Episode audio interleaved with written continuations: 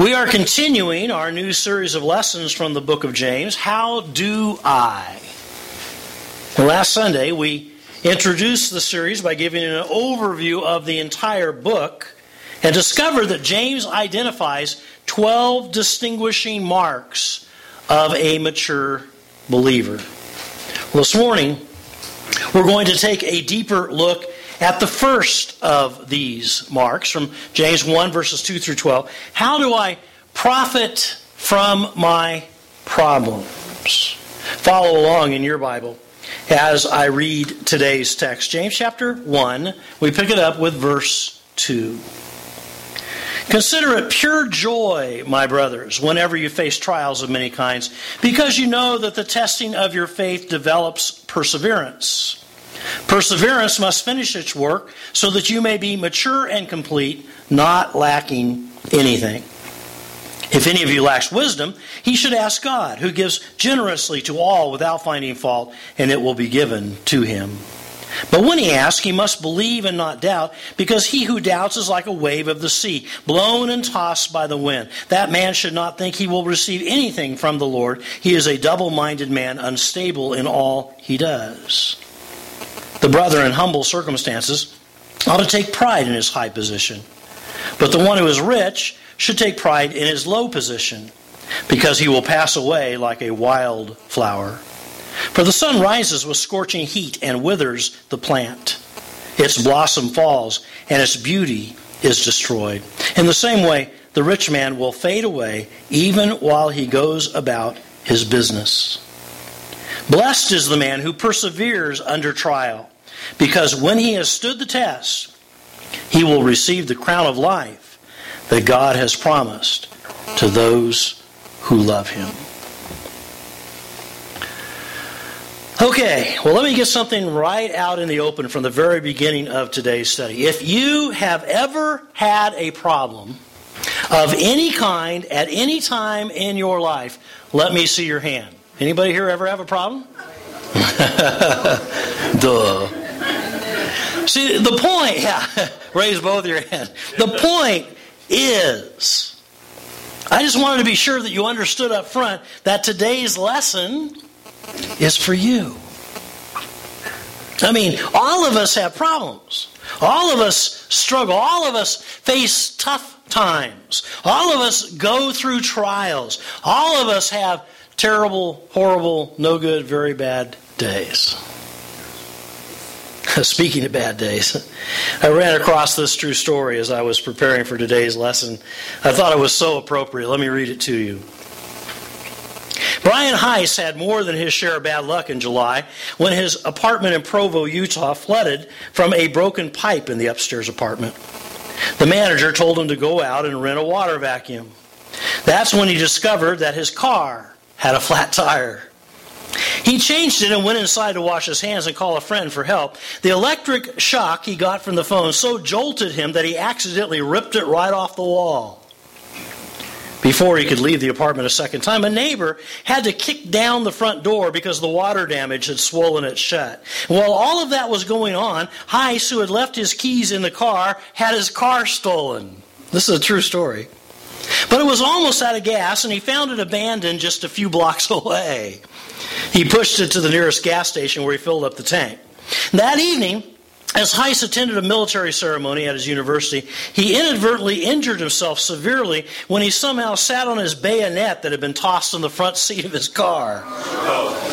Doctors were able to stitch him up successfully. Upon arriving back at his apartment, Heiss discovered that 4 of his canaries had been buried by falling plaster from the ceiling, and in the excitement of trying to resuscitate them, he slipped on his linoleum and threw his back out.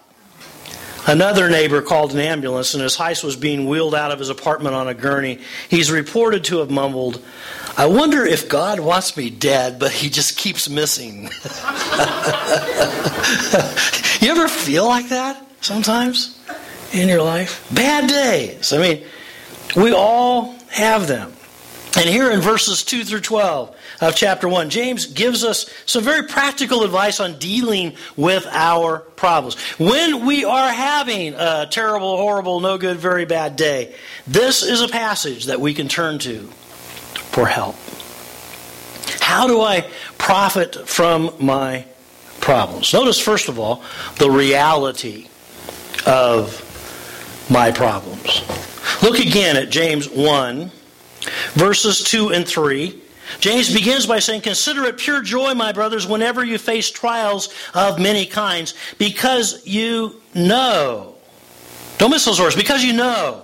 What exactly do we know? Well, there are four realities that we know, four facts that we need to keep in mind, four things that we must understand about our problems. Number one, problems are inevitable. Problems are inevitable. Verse 2 says, whenever you face trials. Notice it doesn't say if you face trials. I mean, there are no ifs. When you are born into this life, you signed on for problems. Problems 101 is a course that is required in life. It is not an elective. We're all going to have tough times in life. Number two, problems are unpredictable. Again, verse 2 says, whenever you face trials. This word face is interesting, by the way. In its origin, it literally meant to fall into something unexpectedly. Folks, nobody plans to have problems. I mean, it's not like we make an appointment. I think next Thursday at 4 o'clock in the afternoon, I'm going to have a crisis. No, it's not the way it works. Problems have a way of catching us off guard. We seldom see them coming. I read about a guy who got on the New York subway for the very first time. When he got on the train at the station, it was so packed that he barely squeezed in the door before it shut right in front of him. And he found himself facing out toward the door. And when the train started moving, he realized right away he had made a huge mistake because he had motion sickness. Now just picture this. The world is flying by and he's fighting it, getting more and more sick by the moment. And just when he can't hold it any longer, the train pulls into another subway station, and when the door opens, he loses his lunch all over the guy standing on the platform waiting to board. And right then all the time freezes. The door shuts again. And the train goes on its way. And the guy on the platform, he turns around and he says to everybody around him, "Why me? What did I do to deserve this?" And isn't that just the way problems are with our lives? They're so unpredictable. Number three, problems are variable. Verse 2 goes on to say, trials of many kinds. Now, that's an interesting phrase too, because literally the word there is multicolored. Trials are multicolored. I mean, tough times come in all shapes and sizes and shades and colors, don't they? I mean, one thing for sure, we will never get bored when it comes to our problem. About the time you think, I've seen it all, guess what? You haven't seen it all. So problems are inevitable, unpredictable, and variable. But the one thing that James wants us to know more than anything else is that problems are profitable. Verse 3 says, you know that the testing of your faith develops perseverance. Simply put, the trials and the tests we go through in life have a purpose. They develop, they produce something in us. They have a value, they have a benefit for our lives. Now, how? How are my problems profitable to me? James suggests three ways. First of all, problems purify my faith. Problems purify my faith. Again, verse 3 says, you know that the testing of your faith. This word testing, by the way, is the same word that's used for testing or purifying gold and silver. It's the word for the refining process of going through the fire to get out all the impurities so that the end result is 100% pure. And James tells us that going through our problems is just like that. That God allows us to go through the fire. He allows us to go through the refining process of our problems to remove all of the impurities in order that we might become all that He wants us to be. Somebody said that Christians are like tea bags. You don't really know what they're made of until you put them in hot water. And sometimes God just allows us to stew in that hot water for a while. Why? Because He wants to purify our faith. Second, problems fortify my patience. Verse 3 continues, the testing of your faith develops perseverance. This word perseverance comes from a word that means to be under pressure and to stay under pressure. It can also be translated patience, endurance, steadfastness, fortitude. It means to never give up, to hang in there, to never quit. It's patience in the active sense. In fact, the Living Bible paraphrases verse 3, when the way is rough, your patience has a chance to grow. And so, how does God teach us patience anyway? Through our trials, mostly. Have you ever prayed that prayer, God, give me patience? Ooh, watch out. Because God uses the tough times to fortify our patience. And third, problems sanctify my character. They sanctify my character. Verse 4 tells us that the end result of our trials and tests is that you may be mature and complete. See, there's those words we talked about last week, huh? Mature and complete, not lacking anything. Living Translation puts it this way, strong in character and ready for anything.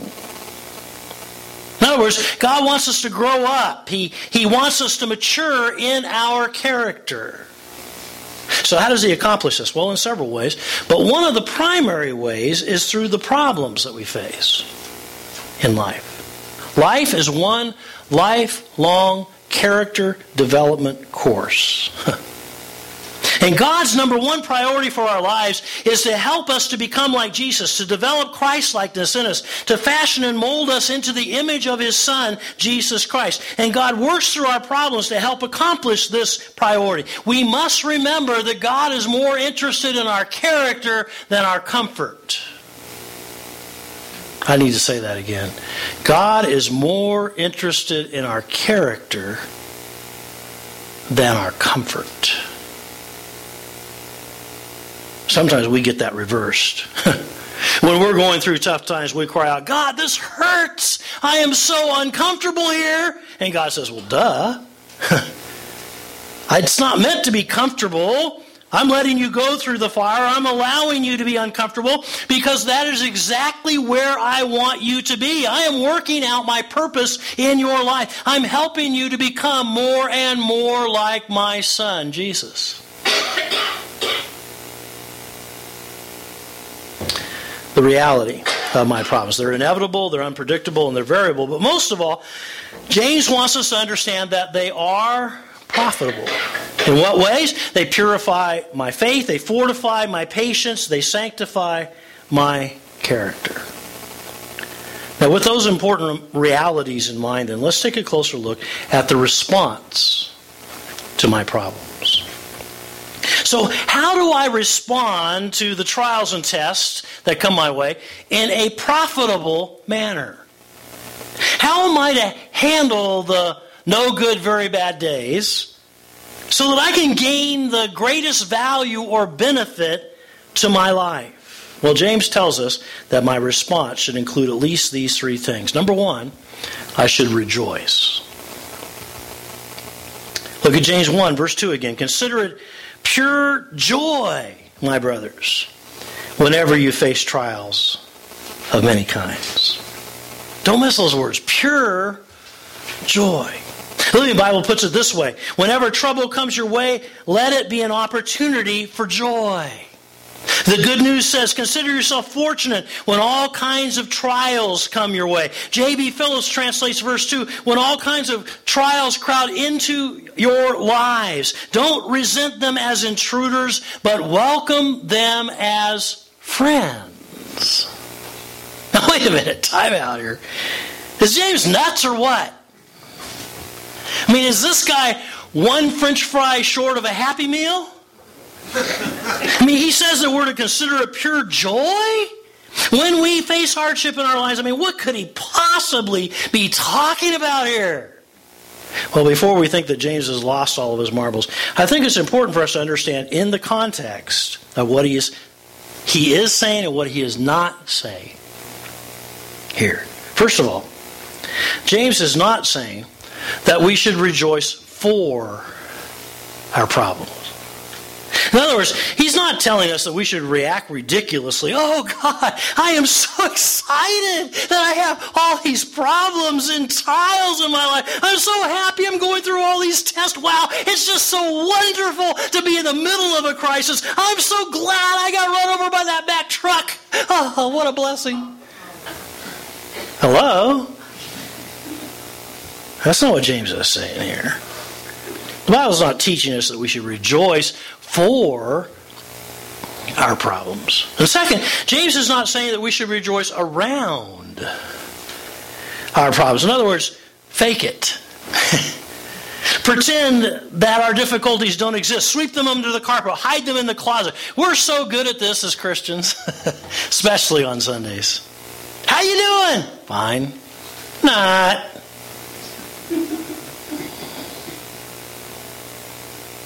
James is certainly not telling us that we should put on that fake, plastic, churchy smile and pretend that everything's just great when it's not. I mean, the Bible's not teaching us that we should rejoice around our problems like they don't exist. So James is not saying we should rejoice for or around our problems. What then is he instructing us to do here? James is saying that we should rejoice in our problems. You see, the bottom line is this. You may not have a choice of what problems come your way or when they come your way in life. And the truth is, sometimes we bring these problems on ourselves. We are the problem. Would you agree? But many times we cannot control what happens to us in life. We're like the guy on the train platform. Life just kind of vomits all over us, and we didn't ask for it. We didn't do anything to deserve it, and we cannot make the choice of what problems come or when they come or how many of them will come. But we can choose how we respond in the midst of those problems. We have 100% control of choosing our attitude. We have 100% control of choosing our response. And James is simply saying that when problems come, we can choose to rejoice in them. I like to say it like this. Problems will either make us better or bitter. Better or bitter. What's the difference, by the way, between better and bitter? I am the difference. I make the choice. It's my choice to rejoice. I may not be happy for my problems or around my problems, but because I know that my problems are profitable to me, they purify my faith and fortify my patience and sanctify my character, I can choose to rejoice in my problems. I can choose to profit from my problems, to gain as much value and benefit as possible, even when I am in the midst of them. It is my choice what my attitude will be. Read Romans 5 and verse 3 out loud together with me. Would you do that? Let's read this together. We can rejoice too when we run into problems and trials, for we know that they are good for us. They really are. They are good for us. That's why we choose to rejoice in them. God will take even the bad and make something good out of it for our benefit and for His glory, if we let Him. 1 Thessalonians 5 and verse 18 tells us, give thanks in all circumstances, for this is God's will for you in Christ Jesus. Notice, by the way, it does not say give thanks for all circumstances. Did you catch that? It says give thanks in all circumstances. We can choose to give thanks. We can choose to rejoice even in the midst of the tough times. That is our choice. What will our attitude be? Will we become better or will we become bitter? That is our choice. So how should I respond to my problems? First, I should rejoice.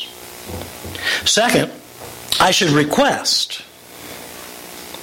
I should request, verse 5. Look at it again. It says, if any of you lacks wisdom, he should ask God, who gives generously to all without finding fault, and it will be given to him. Now, sometimes I think we pull this verse out of context. Can I be honest? And we use this as a verse that generally applies to just asking God for wisdom. But in the context here, it's really about asking God for wisdom in our problems. You with me? So let's keep it in context this morning. In fact, I think J.B. Phillips captured the essence of this verse in context when he translated it this way: "And if in the process any of you does not know how to meet any particular problem, he has only to ask God, who gives generously to all men without making them feel foolish or guilty, and he may be quite certain that the necessary wisdom will be given him." Wisdom for our problems. See, it's quite clear. In the midst of our problems, we should respond with prayer. We should never hesitate to ask God to give us wisdom to work through whatever the problem may be. Someone once said that a problem not worth praying about is a problem not worth worrying about. And yet so often prayer is our last resort. Why are we that way?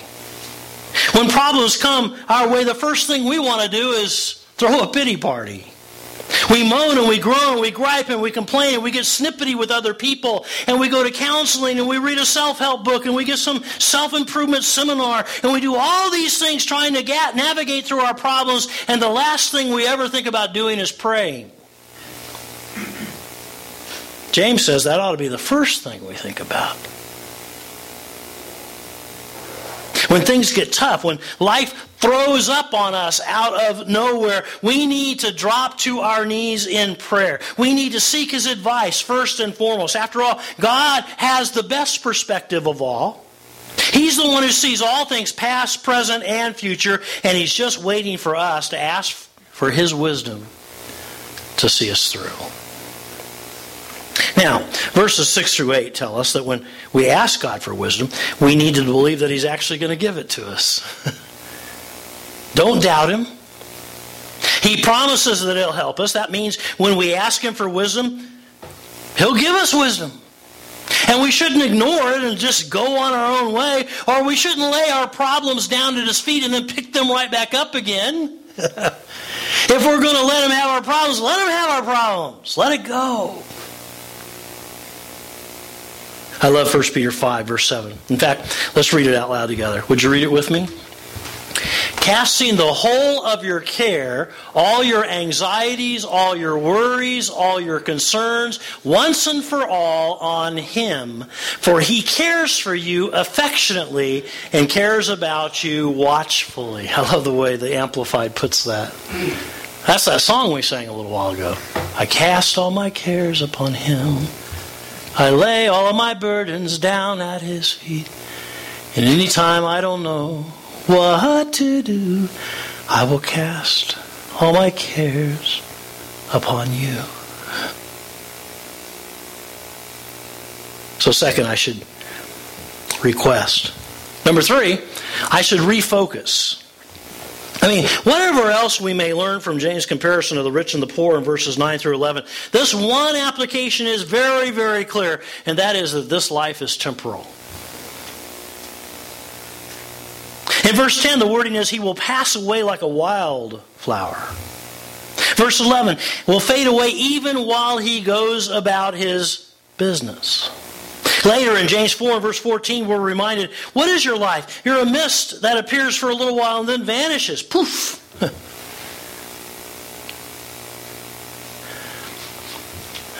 Can I just say that sometimes we live our lives like this is it? We go through our lives like this world that we're living in is our home. This is not our home.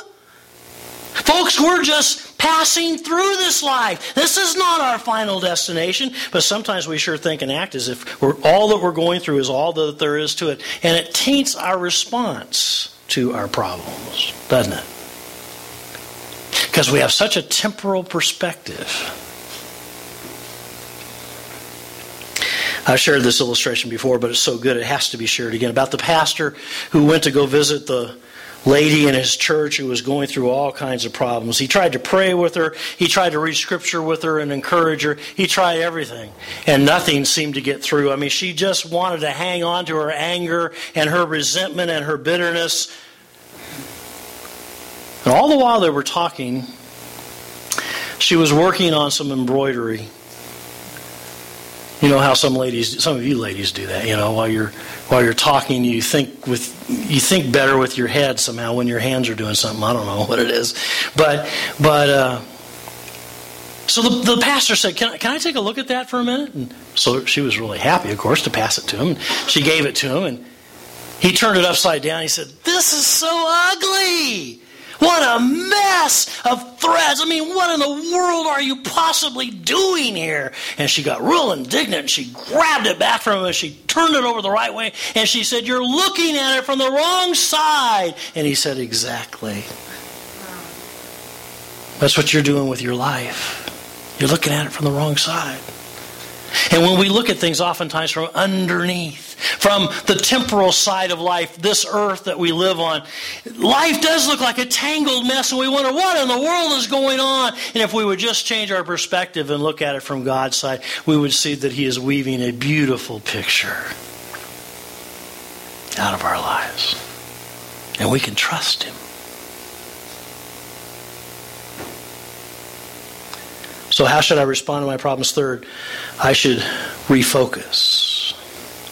How do I profit from my problems? This morning we've taken a closer look at this first distinguishing mark of a mature Christ follower. He or she is learning how to profit from his or her problems in life. Problems are inevitable. They are unpredictable. They are variable. But most of all, they are profitable. They purify our faith. They fortify our patience. They sanctify our character. And so James gives us some practical advice on how we should respond to the problems that come our way in life. We should rejoice. We should request. We should refocus. Now, friends, when all of this is over, when life is over and all is said and done, no matter how big or small, no matter how short or long, no matter how few or how many our problems may have been, you know what? It's not going to matter. It's going to be worth it all. In fact, that's James' conclusion right here in James 1:12. So let's wrap up today's lesson by reading it out loud together. Would you read it with me? "Blessed is the man who perseveres under trial, because when he has stood the test, he will receive the crown of life that God has promised to those who love him." Isn't that a great promise?